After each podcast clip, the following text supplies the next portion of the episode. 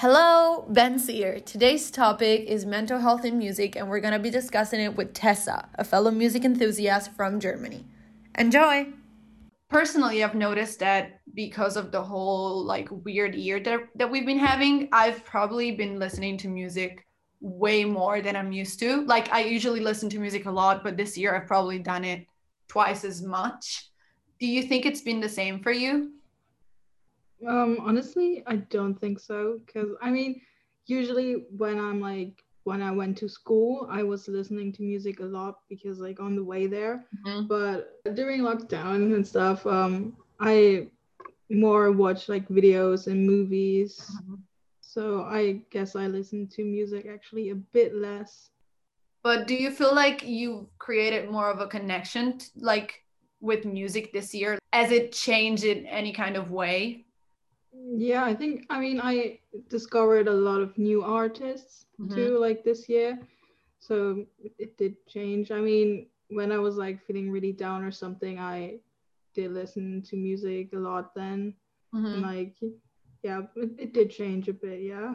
Yeah, and if you're down, do you usually listen to music that's like sad and like goes with the mood or do you try to go for something that's meant to cheer you up? No, I just listen to sad music. So like I get my emotions out and then I feel better and then I can listen to happy music if I want to. Okay, same because I, I feel like I have like a playlist that's just called like it's just a sad phase and it's just sad songs that like if yeah. I want to cry to I can cry to and then I'm just like much better now. yeah. Mm-hmm. And if I say mental health and music, are there some artists that come to mind more than others that you think are trying to be more vocal about the whole issues with mental health and the stigma and stuff like that? Yeah, well, I thought of Julia Michaels. Mm-hmm. Okay, there. Because like she helped me a lot with anxiety actually. Mm-hmm. So yeah, she's like the first person or artist I thought of. Mm-hmm.